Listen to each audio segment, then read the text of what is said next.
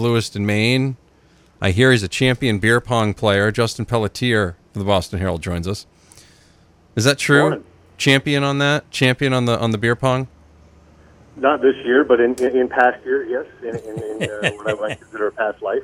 All right. Okay. Just wanted to double check. Who who won it this year though? Like, did anyone like? Did, was that is that a thing this year? Have you had the? It was a thing this year. We actually we actually had the 12th annual this year. It was, it was impressive. All right. We were able to pull it together. We were able to pull it together one last time at the old homestead. Oh, great. One last time. Everybody's doing their one last times this year. It's pretty. It's pretty crazy. Uh, we're, we're all getting older, Matty. That's the way it works. Yeah, no, I, I totally agree. Um, so first things first here, Red Sox back in action tonight. Second half for them may be a little tougher than the first half, uh, depending on who they play. But yet, then again, at the same time, how many games do they have left against the Orioles, who don't have Manny Machado anymore? Um, I don't think we can really forecast ahead on these things, but can we expect them to be as good in the second half as they were in the first? I don't see, I don't see the record being as gaudy um, in terms of percentage in the second half, and I think it's because first of all they're going to be a, they're going to be an absolute target for everybody, no matter who they're playing, um, and no matter you know these teams will find a reason to play again hard against the Red Sox. You know, just because it's the Red Sox in, in, in, in the first place. You know, every team likes to have that idea of playing spoiler. But then again, you look at the schedule. You know, they're playing the Cleveland, they're playing the Yankees three more times. You know, they're playing they have the Astros again. You know, you're going to see teams, and then and then you're still going to have um, Cleveland for seven. Cle- Cle- right, exactly. And there's another one. So, you know, the the teams that you're going to see, I think you're a lot more. If the way they need to look at it is this, they need to go 500 or better, preferably better, against the teams that are considered to be about their equal, and they need to try as hard as they can to lay waste to everybody else, because that's how they're going to maintain this lead.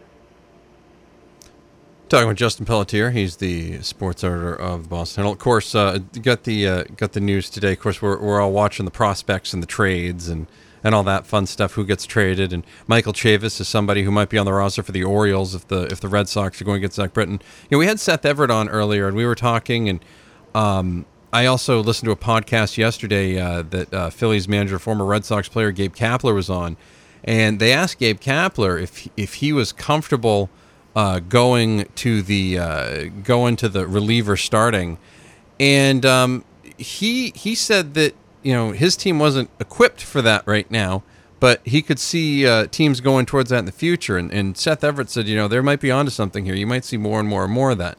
And then you look around at the deadline, and you look at the lack of starting pitching. Um, and, and, and available and impact starting pitching that's available right now. And it's very possible that, you know, both, you know, I don't think the Red Sox are in the market for a starter so much. The Yankees are. And the Yankees have the assets to go out and acquire one. I still think they're going to end up acquiring more bullpen help because it's going to be more readily available at this point and probably for less of the cost of prospects than it would be to, to find that, that premium prospect. Is this going to be another generation of change, you know, from just having three man staffs to four man staffs to five man staffs? And now is it basically just going to be, are we just going to start having, you know, 15 man bullpens? well, I, I don't know if it's going to go that far, but the other thing to remember too in this market is is everybody's in a, in it's, we kind of hit the perfect storm of where everybody's contracts are. Okay, because as longer term deals for the for the top name pitchers become more the norm, you know now you're in that spot where some of these guys are are are on deals that some teams are thinking, well, okay, normally we might have sold, but since we've got these guys for six more years, we got to think about where we're going to be in four and five years, and instead of offloading for bootload prospects, let's keep this guy around for that fifth year, for that sixth year, and see where we're at there. Now, injuries, of course, being what they are, you never really know for sure. But you know, how about two years ago when Seattle was absolutely wretched, and they didn't offload Felix Hernandez, right? They could have. Yeah. They could have gotten a boatload for him, but they didn't. And now where are they with him? They are challenging in the West and they have him. He hasn't been Felix of old, but you still have a useful piece out of the out of the front end, and that's a big example of, of you know they were patient, they hung on to him instead of traded him, and now he's a big piece of what they're trying to do this year. Talking with Justin Pelletier, sports editor of the Boston Herald. Wing looked like he had a question, but then he starts adjusting. No, like, I "Yo, was intently listening. You're intently listening. Do you have any Bruins questions? I feel like you could, you two could talk Bruins for about We four could. days. We could. It's So not quite the season we, we for could, it. but the, the problem the problem with that right now is that they're in hibernation still. they're doing Well, they sure are. A couple of a couple of a couple of the guys ahead of the ahead of the trip to China. Apparently, a couple of them went over early. You saw the pictures. I don't know if you saw the pictures Yes. this week of Torey Krug and a couple others uh, scaling the Great Wall of China and, and having some fun. And, and that's kind of what the off season is for. That's what this kind of this time of the year is for for those hockey guys is kind of decompress, especially teams that go deeper into the playoffs. Now, not everybody decompresses like Alexander Ovechkin decompressed. Um, I, I think he didn't decompress as much as he completely exploded. Um, but, but but beyond that, I mean, this is the kind of this is the kind of time where uh, no news is good news, and and uh, you know the Bruins may not have made the moves that say Toronto did, or or Tampa tried to do, you know, or Tampa did, um, but at the same time, I don't think they're done either. I think you're still going to see something happen as we get closer to uh, closer to that China trip and closer to the uh, the start of training camp. But again, this is the time of year you're not going to hear much coming out of there. Well, I think, you know, they're probably not going to do anything with Rick Nash. Sounds like he's not sure if he wants to play, and that's probably just as well. I have a feeling he's done. I have a feeling, just a, just a, a hunch, and I don't know anything about this at all. But it just from the way he's talking, he's really kind of taken stock in his in his you know life goals beyond hockey, and realized he might be best not to chance much more. And I think, you know, they made a real commitment back along to go with the young kids and see where it brings you. And I know we were disappointed when it looked like they were going to go a long ways in the playoffs. I think we'd forgotten they're still pretty young. Right. They're going to be a year older. I think uh, Bjork may get back because he was injured all uh, most of last year. I still think they've got some kids in the pipeline that will help them, and they may be missing that one big guy. They they keep talking about maybe trading Krug for a a top four defenseman. I don't know if that's going to happen, especially with the salary cap the way it is. But I I'm still pretty pretty hopeful for the year, even though they haven't done much. I really am. Yeah, I, and you're not, and it's not misguided to think that way. I don't, I don't think that's uh, that's out of the realm of possibility.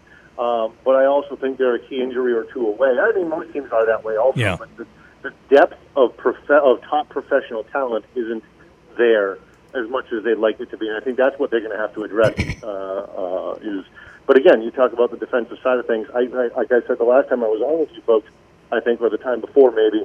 Um, I think John Moore is a sneaky good acquisition for them. I think that's going to turn out to be a very, very good acquisition for them. Yeah, and I, I wouldn't be surprised. I, I still think they, they don't know quite what to do with Krejci. You know, he could very well they could very well trade him.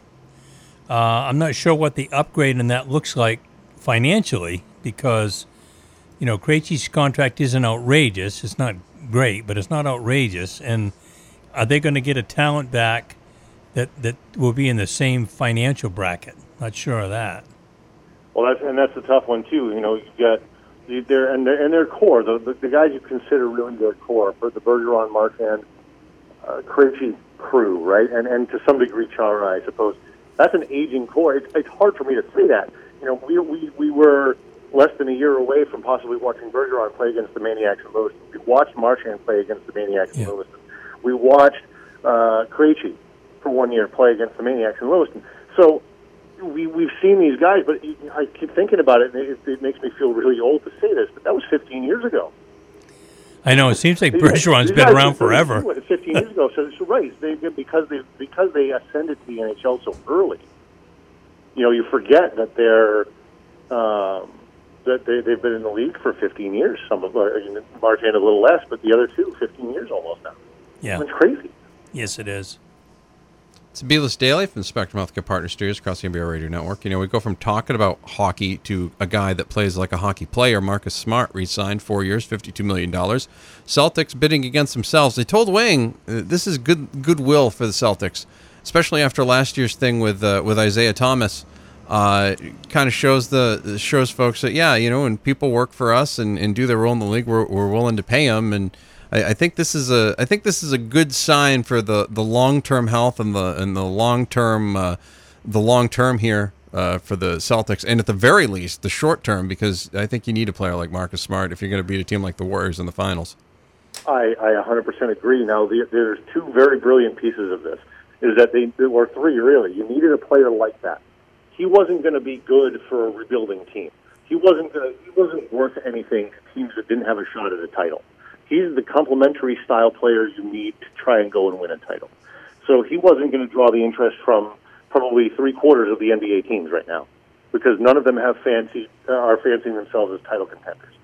So his his market was limited, and I think well, the way they played it was very smart, pun intended. Yeah. Um, the way they the, the way they played it was intelligent because Danny Ainge knew that ultimately his team was going to be the only team that was going to give him what even near what he wanted. Even though Marcus Smart and his agent thought he might get more elsewhere, they even tried. You know, some of these unnamed sources and stuff. You know that was from Smart's camp somehow. You know, trying to drum up the the interest from the you know, Sacramento or whether it was New Orleans or wherever, wherever wherever you heard rumblings, right? And what that was trying to do is drive his market up. And, and to his credit, Danny Ainge didn't bite at that and panic, and he just sat back and said, "Look, we can match anything you get, but we don't think you're going to get anything better than what we offered you last time." So what he's sitting back thinking is, yeah, we'll, we'll, we'll tender the qualifying offer, and then when he realizes that his market isn't where he thinks it is, then we'll go back and offer him the exact same deal we offered him last fall, and he will take it. And that's exactly what happened. This is the exact same deal that was offered last fall, and he took it. And now the other brilliant piece of this is it's a very tradable contract. It's not overpayment for what he is. It's a four-year deal. So whoever would trade for him, let's say he's part of a package deal at the end of next year or the year after that, gets a player with two or three years left at a bargain price for what he brings. That's a very tradable contract, I think that's another big piece of that deal. It also allows you to take him. Let's say you get him and Jaylen Brown. Somebody wants Jaylen Brown, but you know you're the New Orleans Pelicans, and you want to, and you're up for trading Anthony Davis. Well, you're probably going to want Smart and Brown uh, in return. Right. Those salaries will actually add up without having to do.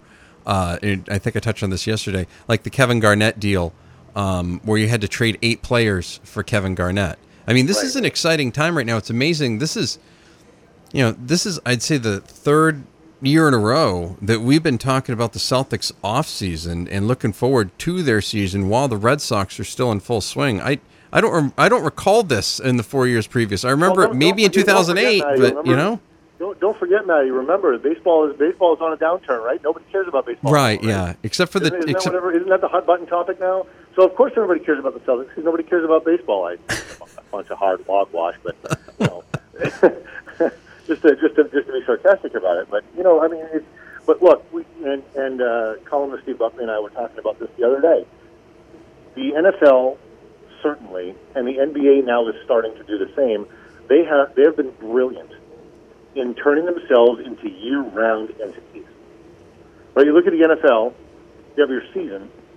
Your, your, your preseason starts in July. Okay? Your season runs through February. Then you have the hype up to the draft. Then you have OTAs. Hmm. And you have all this stuff. Every month has something for the NFL. And the NBA is starting to get there as well. The season already lasts into June. Preseason starts in September. Or then you now all of a sudden have to build up to the draft. Then you have Summer League, right? And that takes you, the only dead month right now the NBA kind of has is August. And I'm sure they're going to come up with something over the next couple of years to make Oh, and- relevant and- 12 months. And P.S. They've all done Kyrie. Irving got traded in August last year during the dead period. Right. So you know that things can happen at any time. You know, the, the only sport that seems, and this is this is on Gary Bettman, the only sport that hasn't figured it out is, is hockey. Hockey is not relevant 12 months out of the year. Some would argue even during season they're not relevant in some markets, and fair enough. But the reality is, this is one thing that the NFL for sure, the NBA has gotten there.